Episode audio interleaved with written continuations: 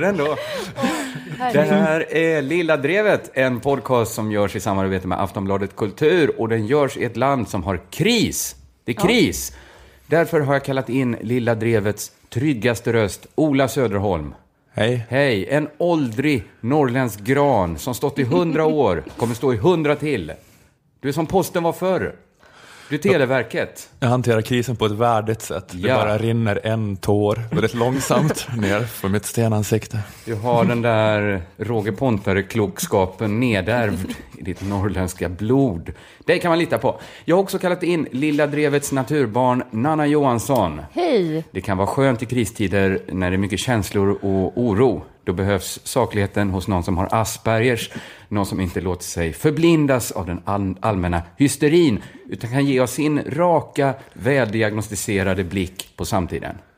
Jag själv också är med här. Kringland Svensson, som i vanlig ordning eh, är med i Lilla Drevet för att ge, vara den vanliga människans ögon och öron. Vi strävsamma arbetare som bara försöker få det här samhället att funka. Dra vårt strå till stacken. Just det.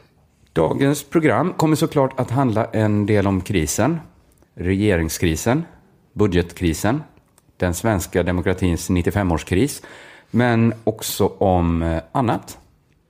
Förra- Spännande. Ja, jag tar lite Vad pauser kan ibland. rymmas i där jag detta tänker- annat? Ja, vad kan man rymmas i annat? Till exempel det här, att förra veckan lanserade du, Nanna, programpunkten Lilla brevet. Ja! Mm. Och sen har jag faktiskt inte tänkt på den. Så jag är glad att det verkar som att du har gjort det. Eh, Jag har tänkt på att någon får väl, om man kastar upp en boll så får man väl fånga Ja, den också, sant. tänker jag. Du har verkligen varit, kunnat vara fokuserad i ditt tänkande på det här då, med allt brus som har varit kring hela den här krisen de senaste dagarna. Men det är mest på nyheter och All sånt. input. Ja, okej, ja precis. Men, uh, mm, nej, men att du då kunnat tänka utanför den här krislådan Ah. och varit fokuserad på det här lilla brevet. Jag det där som Nanna sa för en vecka sedan. Och för de som inte hörde förra veckans program så är det alltså en programpunkt där lyssnarna kan höra av sig med frågor. Eh, till exempel på Facebook eller under hashtaggen Lilla Drevet i sociala medier, som inte är Facebook. Vi har fått en fråga här. Eh, Jag tänkte så här, vi tar inte namn, för jag vet inte, ibland folk, vill folk inte alls vara med med sina namn. Nej, Så jag kör det är bara nog bra fråga. att köra utan. Eh, en fråga här om hur man bäst bemöter rasistiska släktingar under julhelgen. Tydligen är det ett problem. Många tycker att glögg ska drickas med russin, mandlar och rasism. Hur ska man bemöta detta? Ja, ni behöver inte tänka, jag har redan förberett lite svar här. Har jag såg hur ni såg besvärade ut.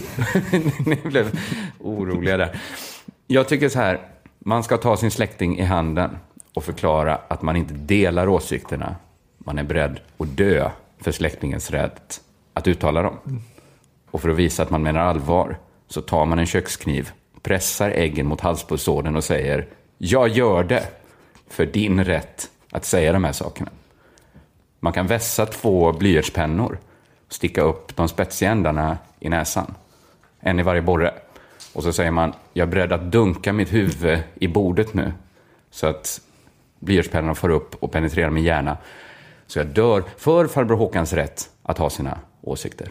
Eh, Du skojar bort det här, Nej, som någon uppenbarligen tycker är ett problem.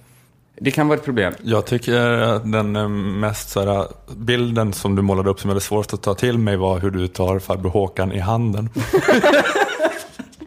Det är lättare att se hur jag trycker upp två blyertspennor i näsan och dunkar mitt huvud Ja, i du, bordet. du är inte så här, äh, en sån som går fram och gör eh, dubbelbackad på farbror Håkans hand.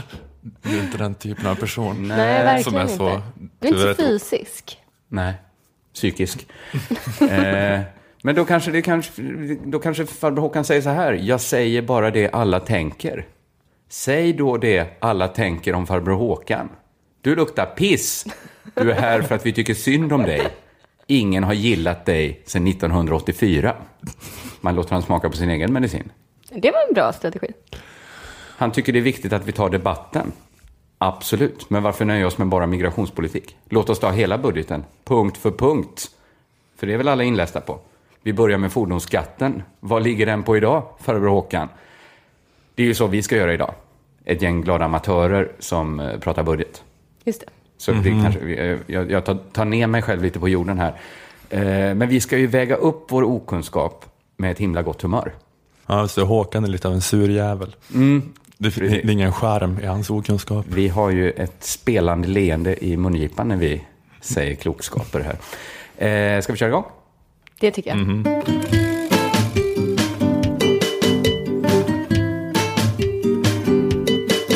Oj, oj, oj, vilken vecka va? Ja. Regeringens budget gick inte igenom och det kommer bli nyval 22 mars. Det är så det är va? Ja, så har jag förstått det. Eller det ska röstas om det den 29 december. Inte Röstas, ens det ska bestämmas. röstat. De kommer tillkännage det då. Han har, tillkänna, han har tillkännagett att han kommer Ja, utlysa det. Han har 29. tillkännagett att han kommer... Det är klurigt det där. Alla verkar förutsätta att det blir så i alla fall. Ja. Och då gör väl vi det också. Det är Ja. en formalitet. Jag vet inte hur mycket bakgrundsfakta vi behöver ge. Jag tycker det är lika bra att vi ger lite bakgrundsfakta för att annars blir det så exkluderande. Men eh, ja, det som har hänt är väl att eh, Sverigedemokraterna lät eh, inte den största minoriteten regera som de gjorde under förra mandatperioden. Precis. Eller hur? För då släppte de fram borgarna trots att borgarna då inte hade över 50 procent. Nej, Sverigedemokraterna var ett mindre parti då också. Ja, precis, men de hade ändå samma roll. De Just var eh, tungan på vågen mellan två minoriteter. Mm, mm. Eh, Men eh, SD har då en ny praxis och, att, och det är att de aktivt kommer försöka fälla alla budgetar som inte rör sig i deras riktning i invandringspolitiken. Just, och just nu är det alla budgetar. Ja, Det förutom deras egen. Deras egen då kommer de inte fälla. Nej, Men, så därför, men då röstade de då alltså på Alliansens budget, vilket gjorde att rödgröna regeringen inte fick igenom sin. Det här tänker jag är förklaringen till varför det har blivit som det har blivit.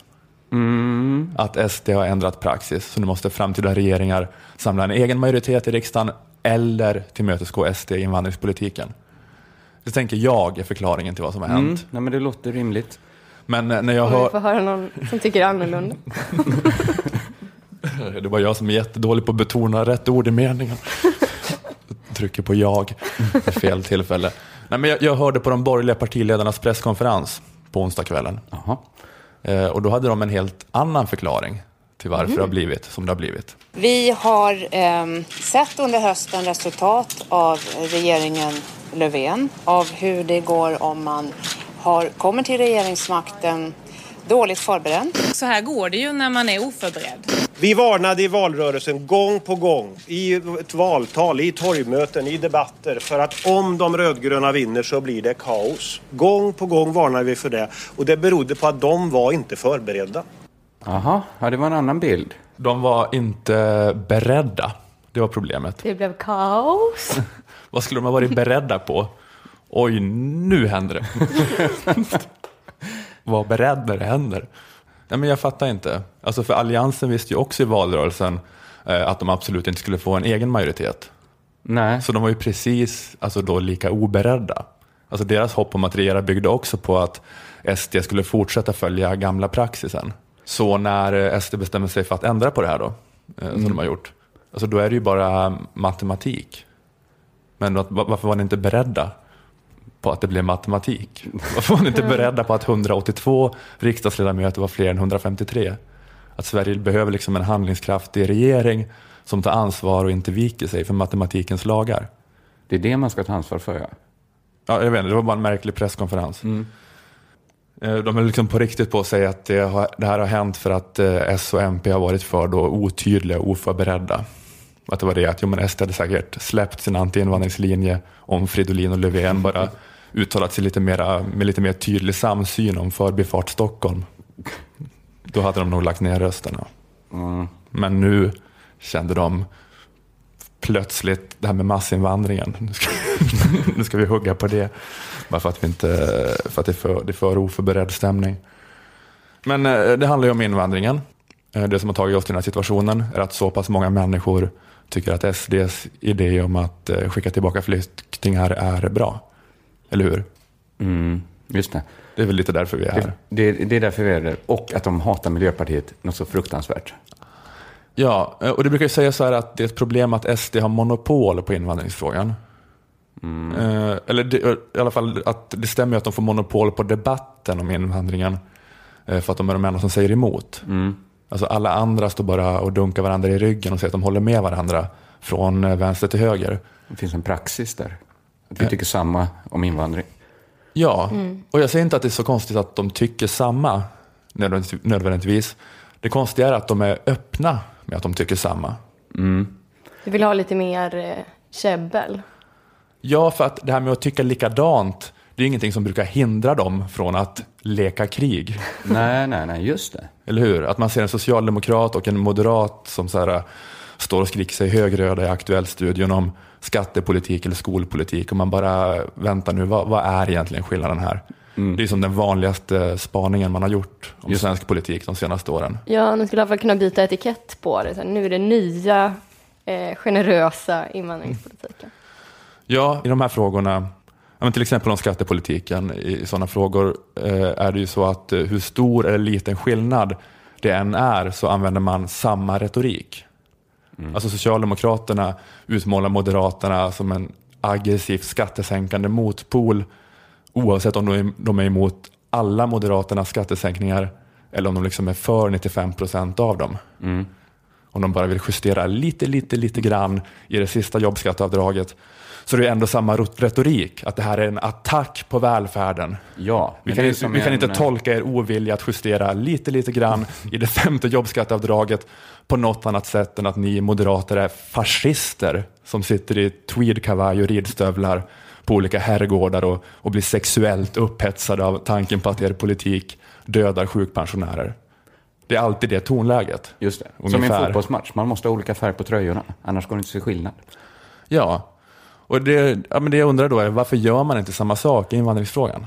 Men eh, det är väl för att det inte är en tillräckligt stor valfråga. Alltså det har väl visat att folk inte är så himla intresserade av den frågan. Det är bara det att nu har den fått så himla stor plats eftersom det har blivit den som är liksom Ja, nu har det visats med ganska stor tydlighet att folk är ganska intresserade av den. Ja, men är det inte så att, rätt- ja. att de som försöker som sådana här Sara Skyttedal-typer, som säger så här, vi kanske måste ha någon gräns. Det som alla vet att det måste vi ha, för annars måste vi ha helt fri invandring och inga bidrag alls till dem. Då kan man ha helt, helt fri. Men alltså, annars måste det finnas någon gräns. Sen kan man diskutera var den ska vara någonstans. Men då blir ju hon nazist väldigt snabbt. Hon Jag- försöker ju ändå eh, liksom, spela spelet nu då. Ja, men jag, jag, jag tycker att man ska göra någon sån grej, att man så här, alltså, blåser upp någon liten teknikalitet och skriker om den. Mm, men till exempel att vi måste ha gränser. Det måste finnas ett tak för asylpolitiken. Det tycker ju alla. Mm, men, då, men då kan man liksom, men om alla är för, alla är för ungefär det här taket som är nu, alltså då skulle man bara kunna ta, man skulle kunna bråka om kvotflyktingarna till exempel. Det är en liten andel, liten andel av totala antalet flyktingar, det är så här 1900 personer om året. Och då skulle man kunna bråka som satan med varandra om, om antalet kvotflyktingar ska öka eller minska med en procent. Eh, Även om, de, även om ni tycker samma så ska man så här låtsas som att man tycker jätteolika för det kommer så här stjäla en del av SDs eh, thunder Ja. tänker jag. Ja, men för att det är någon, som någon så här psykologisk mekanism att man, man hejar på den som är, står pyttelite närmare en, själv. Hur Just lite det än är. Alltså det är så här, människor som är supervänster, alltså som är så vänster så här att både sossar och moderater är extremhöger för dem. Alltså även sådana blir ju jättemycket gladare om det efter ett val blir en sosse-statsminister än en moderat. ja så, så Är är det så? det. Jo. Och, så här, och folk liksom fortsätter rösta på sossarna år efter år för att eh, sossarna står till vänster om moderaterna. Sen kanske de, liksom, de båda har flyttat sig högerut så mycket så att sossarna står till höger om moderaterna 1980. Så kan det vara. Men man tänker inte så logiskt utan man utgår liksom från den här platsen där sossarna och moderaterna för tillfället har placerat sin stridslinje. Så liksom, jag tänker så, om de här icke-SD-partierna vill skydda den här invandringspolitiken som de bedriver nu, då ska de liksom placera en stridslinje där den politiken är. Exakt där den är och sen ställa sig jätte, jättenära den. Men på, var, men på varsin sida om den. Ja, och skrika fascistsvin till varandra. Man kan välja ut en flykting. Mm. Som är så här. så, så får man bråka om, ska just den... Alltså att det är, det är tungan på vågen. Alltså alla tycker liksom, säg att det ska vara 80 000, tycker båda. Men en, vissa tycker 80 000 en och andra 80 000. Så Ja, precis. precis. blir det en, en härlig symbolfråga. Just det. Det är den minsta skiljelinjen man kan tänka sig väl. Mm. Skulle ske en. Och då kommer alla som röstar på SD tänka, jag ska rösta på de som säger 80 000. Det ska fan inte vara 80 000 än. Ja. Sparar in lite slantar. Låt Sverige förbli Sverige, säger jag. Och släpp bara in 80 000. Inte 80 000 Låt än. alla 80 001 komma in, säger jag då. Kulturmarxist.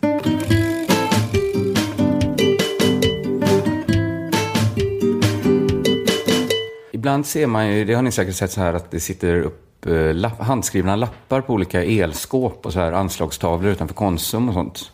Där det kanske står så här, varning, spola inte när du gått på toaletten, staten analyserar din avföring och sen vet de saker om dig. Fiska istället upp fekalierna och lägg i en spann som du förvarar i ett låst skåp. Den typen av liksom, utfall som galna människor skriver. Eh, Jag har aldrig sett en sån här lapp. Men jag tar inte sett? in min omvärld så mycket Nej, det gör du inte. Men du kanske, Ola, känner till det här liksom att Inte det här specifika exemplet. Men Det kanske är mer, eh, se upp, judarna förgiftar våra barn med fluor. Den typen av, det är någon som skriver till mig på Twitter ganska ofta att eh, regeringen döljer sanningen om chemtrails. chemtrails är väl Ja, ett typiskt han, sånt ämne. eh, en, en, en man som har eh, döda ögon. Men ler väldigt stort. Ja. han har skrivit Då till mig så. med. Alltså, han bajsar inte. Eh, så kan det vara. Han är en sån person. Ja, just det. Twitter kanske har tagit de eh, värsta. Det är därför vi ser mindre sådana sjuka lappar på stan nu. Det var, det var väl ganska vanligt när jag bodde i Lund till exempel. Att det satt... Bra för miljön. Ja, verkligen. kanske inte. Det var inte den stora miljöfrågan tror jag. Det var inte tungan på vågen. Vi måste få de här sjuka människorna att börja twittra istället. Går åt eh, en kvist varje år. Den här typen av lappar, eh, galningars hesa skrik på stan, de når ju sällan de stora tidningarna. Aftonbladet brukar inte skriva gatufilosof varnar för judiskt flår. Stor intervju med en tandläkare, en flårtant och en rabbin. Hur tänker ni kring de här sensationella uppgifterna? Det är inte ett vanligt eko efter att man satt upp en sån galninglapp. Att det får sånt impact. Nej. Man ser inte den typen av artiklar. För alla vet att man behöver inte bry sig om rättshaveristen som stryker runt på stan med en hink tapetklister och en förvriden världsbild som enda sällskap. Vi brukar inte bry oss om vad galningarna har att säga. Nej, så är det väl också på internet. Förutom när det kommer till en sorts galningar. Åh, vad är det nu? De som anmäler program till granskningsnämnden. Aftonbladet slog upp en artikel eh, som blev en av veckans mest delade om att 18 personer hade anmält SVTs nya dramaserie Blå ögon till granskningsnämnden. Ja, det är en svag nyhet. Det får man säga. Det är 742 000 personer som såg det här första avsnittet. 18 anmälde.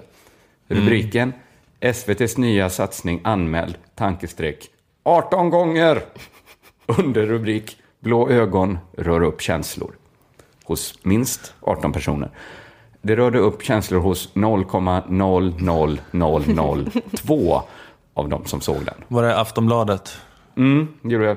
De tvingade SVTs dramachef Christian Vikander att göra ett uttalande.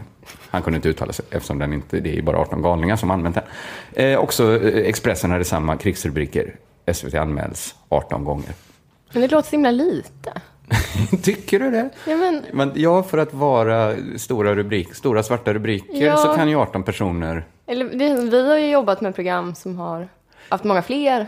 Exakt, jag tänkte komma Anmälningar, till det. ja. Men först kanske vi måste berätta lite för lyssnarna. Vad blåa ögon är? Blåa ögon är ju då SVTs nya dramaserie som handlar om ett parti som är lite främlingskritiskt, Sverigevänligt och har en gul och blå blomma som partisymbol. Eh, partiledaren där heter Slimmy Stråkesson. Nej, är det sant? Nej, det är inte sant att han heter Slimmy Stråkesson. Men det är ungefär så fingerat det. Men så finns det 18 sverigedemokrater ute i landet som har utvecklat ett abstrakt tänkande. De har knäckt på det. Och knäckt. De, de lurar man inte så lätt. Försöker säga här. Nej, Nej jag tänkte mer att vi kanske ska förklara vad granskningsnämnden, alltså det är ju såklart en viktig institution. Men det är ju också ett elskåp som vilken galning som helst får sätta upp en lapp på. Det är ju ingen kommitté med ovanligt smarta människor som anmäler till granskningsnämnden. Det är vilken refuserad Ring P1-deltagare som helst som får höra av sig och anmäla. Att göra en grej på det som tidningarna gjorde, det är ju som att göra en grej på något man hört i Ring P1. Nu höjs röster i radio för att Lasermannen bör släppas fri. Vi kräver att justitieministern kommenterar det här. Är rikspolischefen informerad om att svenska folket via sin representant Elsa, 82, kräver Lasermannens frihet. I debatt ikväll, Lasermannen, folkets hjälte eller inte så bra. Så blir det inte. Det hade ju varit helt sjukt. Förutom när det kommer till granskningsnämnden. Ni minns kanske Athena Farrokhzad som blev anmäld 73 gånger för sitt sommarprat. Mm. Alltså som vi kommenterat här tidigare då, alltså 53 gånger färre än vad Jonathan Unge blev när han skämtade om sockersjuka i Tankesmedjan. Eh, men ändå eh, många, 73 då. Eh, och det var väl en mix där av att hon är kvinna, invandrare och propagerar för den här poetiska väpnade kommunistiska revolutionen som hon gärna ser. Som hon tänker sig att Sverige blir ett mycket lättare land att leva i efter en, en väpnad revolution. Hon hade bara kunnat säga de här anmälningarna, de betyder väl ingenting. Men istället valde hon då att själv ställa sig i ledet bland kokosnötter och anmäla Anna von Bayerns sommarprat. Det var Athenas listiga motdrag. Hon såg en galen lapp på stan och bestämde sig för att sätta sin egen galna lapp över den. Nog om henne. Det är klart att inte alla som anmäler till granskningsnämnden är galna. Och här kommer då våra eh, egna erfarenheter in. Vi, Nanna och jag jobbar ju på ett program eh, för radion som heter Manprego. Och det var ju för några år sedan när man som radiopratare såg sina anmälningar som medaljer lite mer. Det var ju ett program som var liksom känt för att vara mycket anmält. Det blev anmält 16 gånger på tre år. Mot då 126 som Jonathan fick på ett inslag om sockersjuka. Något har ju hänt. Ja, men också tankesmedjan var ju, det var väl ett minimum på 25 kändes det som på allt som var SD-relaterat. Så att här har de ju inte ens lyckats mobilisera ordentligt mot blåa ögon. Nej, nej, nej. Sin, där avpixlat mobben som liksom Nej, för avpix... anmäler i det som hände var ju att sajter som Avpixlat eh, och liknande Sverigevänliga sidor började sätta det i system att anmäla alla som ens liksom nämnde SD på något sätt. Alltså bara ett skoj om SD. Så blev man anmäld. Det märkte vi att liksom, när vi jobbade, alltså, minsta grej blev. Och det här drog ju med sig någon sorts svans av att då tänkte väl de sockersjuka att de också kunde anmäla. Och det hemska är ju att det här funkar. Ingen kommer väl ihåg vad Athena sa i sitt sommarprat, bara att det blev anmält. Mellanchef, vad, vad pratade hon om? Hon citerade Brecht. Hon berättade att det fanns massa hemskheter i världen Mm. eh, och att det skulle komma till rätta med det med hjälp av en väpnad kommunistisk revolution. Som du och poesi. Eh, mellanchefer på Sveriges Radio började, det kände vi väl av allihop här inne, oroa sig för de här anmälningarna. Mm, det var väldigt ängslig. Man sa så, ta det lite försiktigt när ni pratar om SD. Tidningarna gör rub- rubriker på anmälningarna. Trots att alla vet att de nästan aldrig leder till något fällande. De som anmäler har nästan, nästan aldrig något case. Varken Sverigedemokrater, sockersjuka eller andra som fattat det här då att anmälningar är the shit. Det är liksom bara själva fällandet som kan vara en nyhet. Just det. Men saker blir ju nästan aldrig fällda. Då, för då är det en jury av sju personer, så här KG Bergström och några andra stora publicister som Precis. Blev du fälld någon gång, Krina? Nej. Men Jonathans eh, diabetesinslag eh, friades bara med fyra mot tre i den där juryn, vilket jag tyckte var Jag helt blev sjukt. också friad med kritik en gång. Ja, ja, en gång var jag tvungen att be om ursäkt innan det blev något, för de sa att det här kommer nog bli fällt. Men då hade jag ju haft fel också. Var det sa- om Lennart Geijer och sa att han var pedofil. Eh, det är han alltså inte, ska vi säga då. inte. Han är inte pedofil. Det, är, det blir bara mer misstänksamt om man går ut för hårt och säger för många gånger att Lennart Geijer inte är pedofil. Mm. Det var han inte. Varför måste man hela tiden gå ut och dementera Lennart Geijers pedofili? Jag vet inte. Jag tycker det är viktigt. Ja. Det kanske vi kan ha som en stående punkt i lilla brevet, att vi dementerar att Lennart Geijer skulle ha varit pedofil och legat med alldeles för unga horor. Eh, ni vet ju, ja, Om någon vill sponsra det inslaget får de gärna höra av sig. Ja, men kanske att de här Friends som är någon sorts eh, näringslivets BRIS kanske vill sponsra. Just det. Det är ju ändå, eh, Den här veckans dementi utav att Lennart Geijer skulle vara pedofili presenteras i samarbete med Friends. han är väl en av den, de som är längst ifrån att ha varit pedofil, eftersom vi, det dementeras ofta. Hur känner man igen en, en som inte är pedofil? Hade väl ändå pratats om mycket att han inte är pedofil. Äh, Jättekonstigt att veva upp den där gamla grejen. Jag ville bara säga att fram tills något är fällt så är ju granskningsnämnden bara ett elskåp för galna lappar. Det är bara Ring P1. Och det finns liksom ingen anledning att göra någon grej på 18 anmälningar. Jag kommer ihåg den senaste anmälningen som vi fick. Eh, Det var till vårt program Quizza med P3. Då fick vi en anmälan för att vi hade uttalat ett namn på ett hånfullt sätt, tyckte anmälaren. Ja, namnet var Arash. Och jag, kunde, jag lyssnade om flera gånger och kunde inte riktigt se det hånfulla. Nej. Det var också att du hade sagt någonting elakt till mig. Just det var också inbakat Det var, det var konstigt, ja. Att de anmälde elakheten mot dig. Hon ser om ni kunde bli fällda för lite trist ton på något sätt. Ja. Ja. Men, men det jag kan tänka mig med den här äh, blå ögongrejen är att, äh, att de har, äh, alltså de har liksom skickat ett pressmeddelande till kvällstidningarna för att få en artikel om det. Kolla, vi blev anmälda 18 gånger. Så, har de gått, det gått på mycket, det. mycket väl vara. För jag har suttit på sådana här tv-reaktioner ibland och det enda, enda sättet att få Aftonbladet och Expressen att skriva är att det är en konflikt. De, så att de Jo, jo, måste hitta precis. på konflikter. Jag kommer att jag jobbade lite grann med tv-programmet Cirkus Möller en gång för några år sedan. Och då, de, de skriver ju absolut inte artikeln nytt humorprogram på TV4 utan då måste de hitta på att det är något bråk. Just och då så hittade de på att eh, TV4 har censurerat Måns Möller från att dra skämt. Istället för att välja en trevligare vinkel som att nytt genialt humorprogram. Jag har fan aldrig skrattat så mycket i hela mitt liv på TV4. Den vinkeln. Genimätaren slog i topp och gick sönder. Extra, extra löpsedlar. Konstformen är nu fulländad. Mm, Det, ja. det hade ju varit en annan rubrik de kunnat välja då på Cirkus Möller. Ja, ja, precis. Ja, men bra. Du fick, du fick in den. att du vet att du har tvått dina händer nu, för jag vet vart du står.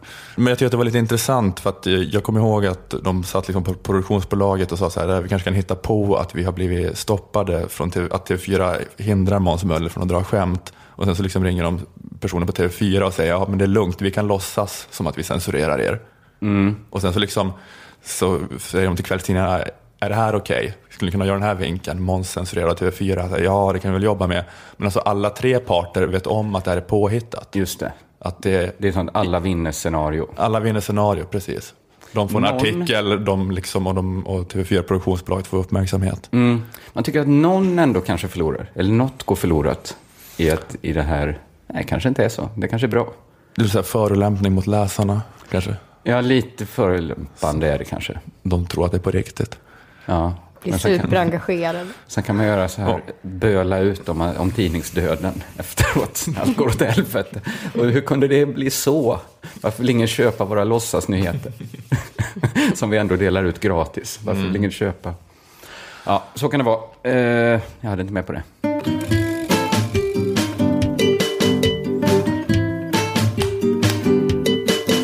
Ni har ju båda varit inne på eh, Sverigedemokraterna. Mm. Eh, på olika Touchat dem. sätt. Ja, och jag tänkte väl inte vara sämre. Eh, Nej. det blir som en stor SD-special idag, känns det som. Ja, men lika bra. Ja, beta av allt på en gång. Jo, men... Eh, Få problemet ur världen. ja, precis. Kan vi tänka på annat? Ja, precis. Nästa vecka åter till... Eh, nej, jag vet inte. Nej, det satt den. Varför kan ni aldrig smasha?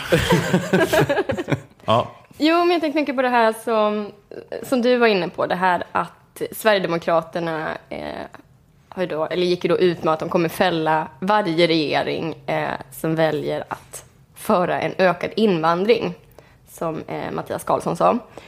Det är ju hårda bud av ett parti som eh, företräder 13 procent av väljarna.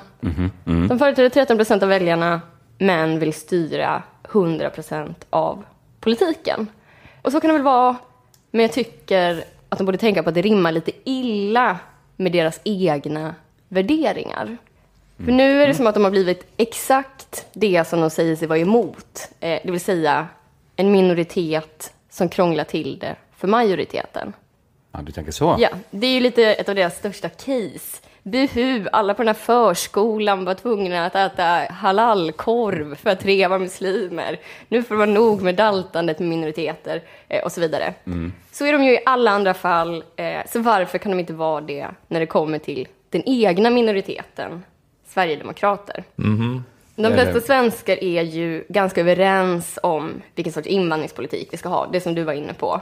Alla tänker att vi ska ha det som lite för självgott brukar kallas en generös invandringspolitik.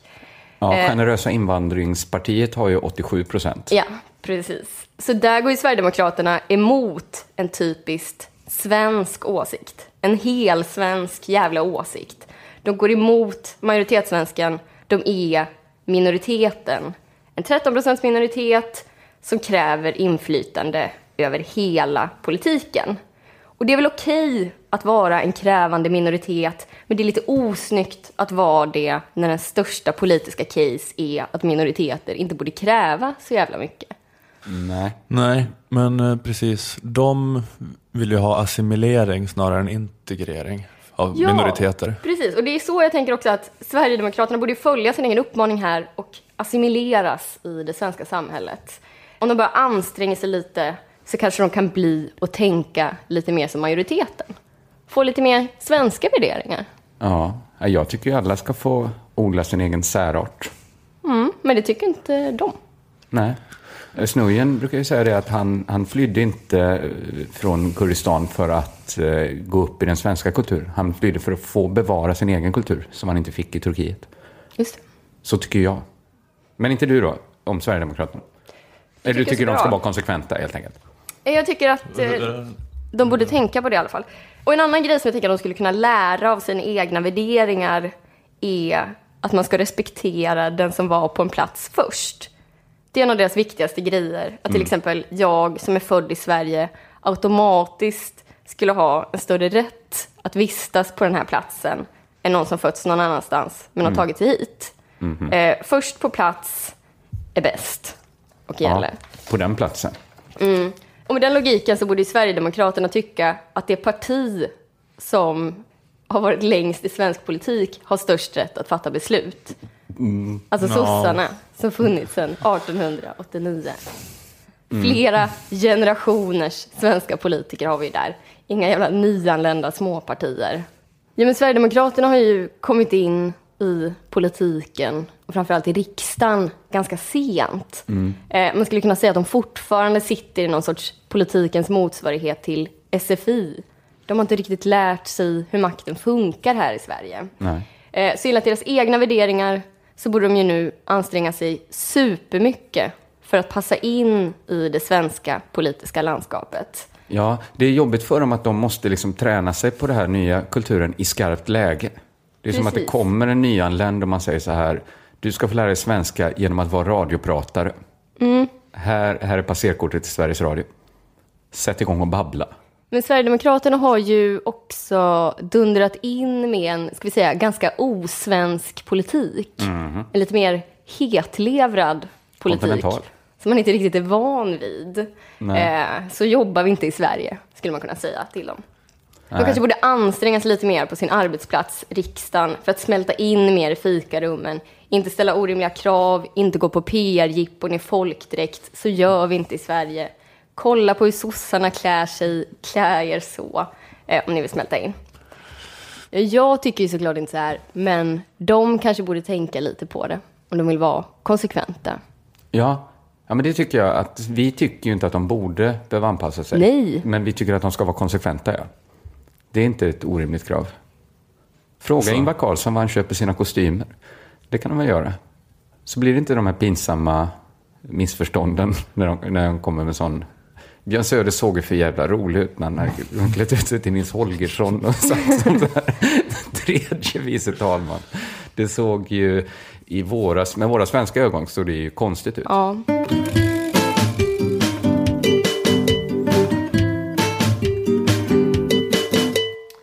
Inga borgerliga politiker som har närmat sig SD ännu. Nej. Inga borgerliga partiledare i alla fall. Nej, och, och inga sådär, ja, ja det är någon sån här ungdomsförbund där som har flörtat lite grann kanske, men inga, inga stora spelare riktigt. Nej. Men, Men det är ganska många borgerliga åsiktspersoner eh, som börjar säga att nu, nu måste vi nog stoppa de här människorna från Syrien. Eller de säger det helst inte själva, men de vill att någon annan som inte är SD-are ska säga det. Mm, det var skönt om någon sa det, tycker de. Ja, må- Måste kunna prata om det här att vi ska ha färre syrier. Så här, Jaha, vill du ha färre syrier? Jag? Nej. Ja, nej. Men jag vill att vi ska prata om att vi ska ha färre syrier. Jag vill att vi ska bestämma att vi ska ha färre syrier för att någon annan än jag vill det. Någon som inte är sverigedemokrat och inte är jag ska vilja ha färre syrier. Det hade varit bra för Sverige. Det är lite så de lirkar. Ja, ingen av dem vill ändå riktigt ta ansvar eh, för att de vill stoppa syrier.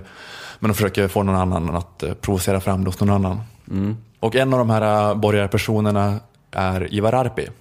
Ni vet. En liten, liten farbror. Som, jag känner igen honom från Twitter. Ja, precis, han jobbar för Timbro, SVDs ledarsida, är redaktör för magasinet Neo. Han hörs alltid i P1. Varje gång jag lyssnar så är han med och kommenterar saker. Ja, precis, det är han ofta. Och som sagt kanske um, allra mest framstående är han kanske som eh, hysterisk moraltant på Twitter. Som ry- ry- rycker in till exempel när Nanna skojat om Roy Andersson i sin blogg. Just det, det var, det var inte hans bästa dag på jobbet kanske. Ivar Arpi har gjort ett eh, reportage i just Neo om Migrationsverket eh, med rubriken Migränverket. Aha. Bra rubrik. Ja, det tycker jag faktiskt det var. Ja, Jag blir sugen på att läsa. eh, högerhumor. Huvudvärket hade jag For valt. the win. Migränverket, ett riktigt huvudvärk. Så hade jag satt den rubriken. Men eh, tesen i artikeln är att det är kaos eh, på Migrationsverket och att handläggarna inte har möjlighet att fatta rättssäkra beslut om vem som ska få stanna, vem som ska skickas tillbaka till Syrien. Nej, inte bara Syrien, men det är rätt mycket Syrien. någon trend som går. Ja, och Migrationsverket har haft eh, stora problem med att det tog en jävla tid att fatta besluten. Förr har det varit så, men nu har man fått ner handläggningstiden för ett ärende från nio månader till tre månader. Och Ivar Arpi förklarar i Studio 1 eh, hur det här har gått till. De kastar tärning. Men de gör det noggrant. Tre månaders tärningkastande innan. Tills de så här, eh, de gör så här tabeller och försöker hitta mönster i tävlingsutfallen. Fyra sexor på raken. Något måste betyda. Har vi fått någon genombrott ännu? Fortfarande en sjättedel på varje. Vi, vi jobbar vidare. Ja, jag spelar Ivar Arpi. Ja, i korthet kan man säga att det finns en avvägning här mellan att ta, göra grundliga, rättssäkra eh, handläggningar av ärenden eller att göra, snabb, göra det snabbare och korta vänteprocesserna. Och då har man infört en eh, modell som heter Lean, en managementmodell som kommer från Toyota eh, som handlar om att producera bilar snabbare. Och det har man då infört på Migrationsverket och då har man även lyckats med att producera snabbare beslut men enligt interna utredningar så har också eh, kvaliteten blivit lidande helt enkelt. Lite otäckt att de har en sån snitsig affärsmodell som heter Lean. Ja, eh, och eh, Ivar Arpi menar att det här leder till att eh, fler människor beviljas uppehållstillstånd än vad som har rätt till det. Jaha, Det hade slarvats då att man... Bra att det slarvas åt det hållet. Ja, för man har inte tid att kontrollera människors historier tydligen ordentligt. Man har inte tid att ställa följdfrågor, man har inte tid att beställa språkanalys. Som är något man jobbat med ibland för att kolla att folk kommer från områden som de påstår att de kommer ifrån. Ja, ja, ja. Och sen är det också så att det typ är snabbare att bevilja, bevilja eftersom att folk överklagar om de inte beviljas. Så påstår Ivar Arpi i alla fall att det är så. Ja, ja, det är en Eh, massa i meck. Mm. Ingen klagar på, ett, på en beviljning. Nej, Det finns inte den, den hederligheten kan man ju sakna. Någon som känner innerst inne att det här var nog inte riktigt rätt. Eh, ta och kolla ett varv till för att... Mm. Så orolig del av Syrien kommer jag inte ifrån. Jag kände Ni själv kan att skicka jag, tillbaka mig. kände själv att jag tog i när jag sa det. Men Ivar, Ivar Arpi nämnde som sagt den här äh, affärsmodellen, eller Lean, eh, det var något som utvecklades i Toyotas bilfabriker för att eliminera allt slöseri av tid och resurser. Eh, Och eh, Arpi skriver i Neo att Lean bygger på en managementfilosofi för löpande band. Man menar då att det är märkligt att bara för att bilar tillverkas på löpande band så är inte det nödvändigtvis en lämplig metod också för myndighetsbeslut. Vad är det här för kommunistflum Ivar Arpi håller på med? Ja, eller hur? Han skriver att, eh, handlägg... Han skriver att eh, handläggarna utreder med eh, standardiserade formulär med ett litet utrymme för grundliga utredningar. Slutcitat. Men att ja, men det blir ett trubbigt instrument. Alltså att man kan typ inte standardisera utfrågningen av en människas livshistoria på samma sätt som man kan standardisera fastmonterandet av ett avgasrör. Just det. Och- Människor är mer unika än avgasrör. Är det det han försöker säga? Ja, precis. Och eh, den här typen av argument som Arpi kör, det är lite grann eh, som du var inne på med det här med kommunistflummet. Det är ju ganska så vanliga argument, till exempel i debatten om vad som är fel på välfärden idag. Att man så här, försöker applicera metoder avsedda för tillverkningsindustri på tjänstesektorarbeten där man jobbar med människor. Just det, lägga gamlingar på ett band och byta blöjorna med maskin. Det ska se ut som tomtens jul, som verkstad. Och då blir allt jättebra. Någon står med en sån spindel i ett fiskspö och skrämmer dem så de kissar på sig och sen snabbt byta blöja. Och så att de får så här fin permanent i håret. Så, så ska välfärden se ut. Kasta färg på mormor. Snygga leverfläckar i ansiktet. Just den biten tror jag man kan nästan rationalisera bort. Den att ge de gamla fler leverfläckar. Mm. Men det, är, det är en sån grej De anhöriga så, blir vansinniga. Vad är mormors... Hon borde ha mycket fler leverfläckar. Men Vad om är det- för boende? om det kommer en sån lean-konsult till äldreboendet så identifierar den det som resurslöseri. Med att kasta färg på mormor och så rationaliserar de bort det. Vi har tolv anställda som bara slänger färg i ansiktet. Göra konstgjorda leverfläckar. Vi måste räcka med hälften va? Ja, precis. Men att man ehm, jobbar med sådana där, den här typen av managementfilosofi då för att utvinna ökad effektivitet och vinst i välfärden. Det här har ju till exempel jag pratat om tidigare i till exempel den här podden. Mm, just det. Det kanske ni har någon minnen av. Trogna lyssnare kan sjunga med nu. Ja. När du lägger in överväxeln. Ja, men eh, att eh, vårdens mjuka och kvalitativa sidor är inte så lätta att fånga in med siffror. Nej. Marknadens relationer ska vara mätbara, men pliktkänsla, tillit och omtanke är inte lika tydligt mätbart som de olika delarna som behövs för att bygga en bil. Eh, Man kan inte få ner de beståndsdelarna lika enkelt på papper i en manual eh, och det är därför det blir krångligt med marknadstänk i välfärden. Ehm, alltså inom vården är det som är viktigt eh, ofta svårt att mäta. Men sådana här managementfilosofier kräver att det ska gå att mäta. Och det gör så då att man ofta fokuserar på det som går att mäta snarare än på det som är det viktiga. Alltså man kan till exempel mäta väntetider lätt. Men vad som händer när väntetiden är slut och man får träffa läkaren eller migrationshandläggaren är svårare att mäta. Så då mäter man bara så här väntetiden och så blir man jätteglad när den minskar. Så här, jävlar vad verksamheten går bra. Vi har fått tydliga siffror i, ett, i en tabell. Eh, Och min poäng med allt det här har ni kanske räknat ut. Jag har inte maskerat min punchline jättebra. Nej. Här känner jag. Men det är att det är ju lite roligt att borgerligheten älskar det här marknadstänket när det gäller välfärden. Men till exempel Ivar Arpis Sugar Daddy Timbro har till exempel en rapport om att just lean är Guds gåva till sjukvården. För att det kan göra att vi får dubbelt så bra välfärd till samma kostnad. För det, det har varit en superstor hype kring just den här lean-filosofin inom svensk sjukvård de senaste åren. Ja, det är ju Kan vi lite, ta till oss lean i podden? eh, Att vi kan effektivisera. Minska pauserna mellan orden. Just det. Jag vet inte hur det skulle gå till riktigt. Ja, nej, men jag tror nog att en lean-konsult kanske hade kunnat få bort lite dödkött ur den här spaningen. Du tittar på mig. Lite, lite transport. Eh, skitsamma. Eh, ja, men den här insikten då att när man jobbar med något som har med omsorg om människor att göra så är inte det lika tydligt mätbart som när man till exempel eh, bygger en bil. Eh, för att högern ska kunna ta till sig den här insikten, då räcker det alltså inte med att Masai Saremba skriver i DN om hur så här, multisjuka patienter faller mellan stolarna och dör.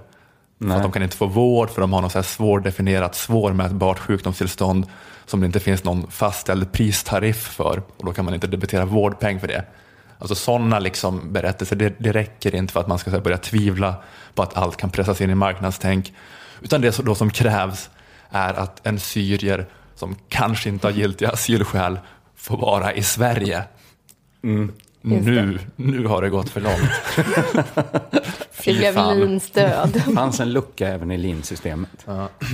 Nej, men du vet, vi kan absolut tvinga på läkare en manual för hur lång tid ett patientbesök ska ta. Det är nog ungefär samma varje gång. Men när det gäller att avgöra om en asylsökande ljuger, då måste vi ha obegränsad tid av kvalitativa djupintervjuer. Alltså intervjuer med asylsökande är som snöflingor. Alla är unika. Mm. Patientmöten är liksom som, det, det är som killar. Likadana allihopa. Ja. Eller hur? Herregud. Antingen är de upptagna eller fulla med skit, som jag brukar säga. Asylsökande alltså. Ja, men är inte det, det påminner lite om det en annan pratar om, att man, det minsta man kan kräva är väl lite konsekvens. Att man, man hatar väl alltid det när det är så här, när det var 15 år blir kris och då kommer det här, nu måste staten rädda bankerna. Alltså, Det är den bristen på konsekvens man inte riktigt gillar. Ja. ja, men för den här artikeln i Neo är precis som alla kritiska artiklar om välfärden man har läst. Att han så här driver med att de har en creepy halleluja-stämning kring den nya managementfilosofin. Personalen säger att de är stressade. De kallar dem in eh, så här, idiotiska konsulter som startar trivselprojekt. Som till exempel att få personal att gnälla mindre. Om man går 21 dagar utan att gnälla över att man är stressad får man ett diplom. Där det står att man bidrar till en gnällfri värld. Och de så här inför en skratthörna på Migrationsverket och så. Och att man har det här då business-språket på allt. Att han, eh, han citerar en migrationshandläggare som säger eh, det är inte så respektfullt att kalla en asylsökande för en kund. Om jag sökt asyl hade jag velat bli behandlad som en människa som söker skydd, inte som någon slags kund i en migrationsfabrik. Och det är så i alla reportage om vården man har läst de senaste åren har ju någon läkare sagt det är inte så respektfullt att kalla patienter för kunder. Om jag sökte vård hade jag velat bli behandlad som en människa som behöver hjälp, inte som någon slags kund i en sjukvårdsfabrik. Och det, det, ja, men det är bara lite lustigt. Alltså jag, bara, jag bara undrar om Ivar Arpi tänkte på det här någon gång. Nej, Nej, om man att han tänk- bara var en Ebba Grön-låt ifrån 73 anmälningen. sin, sin kommunistpropaganda i tidningen Neo. Jag gillar att tidningen, eh, magasinet Neo har blivit lite av Lilla Drevets husorgan. Har du? Har det? Det var ju där jag hittade min uppgift om att Dick Harrison gillar mjölkchoklad så mycket också. Ja, Så ja. två gånger minst har de hjälpt oss. Eh, De kommer göra det snart igen för att eh, eh, Ivar Arpi jobbar ju med ett reportage om eh, vänstervridningen på P3. vet jag. aha. Jonathan. Jonathan Unge har blivit intervjuad. Det är därför jag vet om det. Jonathan Unge har hängt ut alla.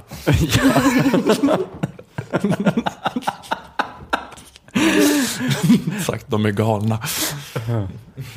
Lite ett case har ju Ivar Arpi också. Det, vet, det är det hemska att vi alla vet det. Ja, precis. Men, eh, men jag tänker att så här, eh, alltså alla, alla som kan få skit i det här reportaget är ju bara människor som kommer tjäna karriärmässigt på att få skit av Ivar Arpi. Ja, ja. Herregud, ja. Det är inte så här, Kakan Hermansson, vi har bokat dig som DJ på den här nöjesfesten.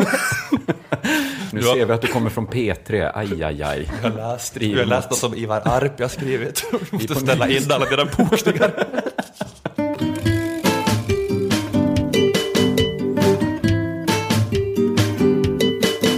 Ja, då har det blivit dags att runda av. Eh, tack för att ni kom hit till min lägenhet, Ola och Nanna. Det är så himla kallt här. Det är kallt, ja. Ja, Jag tycker du ska ta ansvar för temperaturen i den här lägenheten. Ja, jo, det, tar, eller ja, det drabbar ju inte så många mer än mig egentligen. Ja, er två nu då. Eh, det har inte så mycket det med... kanske, jag vet inte om det har smittat av sig på inspelningen på ett dåligt sätt. Det tror jag inte. Nej, Det... Nej jag ska inte hålla på och leta ursäkter. Nej. Eh, Nu tänker vi 0-0 så... hörs vi om nästa vecka. Ja, vi lämnar, vi kom hit eh, till min lägenhet i ett land som var i kris och vi lämnar lägenheten fortfarande i kris. Jag tror inte vi löste så mycket. Nej, Det blir spännande veckor som följer. Anledning att fortsätta lyssna på er favoritpodcast Lilla Drevet som är en satirpodd som görs i samarbete med Aftonbladet Kultur. just det. Något vi behöver säga? Nej, jag vet inte. Nej. Vad är det vi brukar prata om nu? Vi har våran... Det lackar ju mot jul. Det finns ju Lilla Drevet eh, merch Finns det att det? köpa. Nej, vi har ju släppt en bok, du och jag, Nanna. Drottningen av Rottnevik. Liv har sitt album, eh, Kunskapens frukt. Har du något du kan kränga? Man kan köpa min standup-skiva på iTunes om man vill kanske. Just det, det är väl en fin julklapp? en riktigt härlig iTunes-klapp till, till någon släkting kanske. Mass- Till han farbror Håkan. Håkan. Kanske. Det kanske är så man får tyst på honom. Med lite Sylvas satir nedkörd i Just halsen. det. Eh, det kan väl vara något. Ja, ja, för all del. Ja, eh, jag bara tänkte något kan vi väl kränga. Vi har ju ingen, eh, inget annat att kränga den här veckan. Nej, precis. Ehm, Tack ska ni ha. tack ska ni ha. Tack. Hashtag lilla drevet.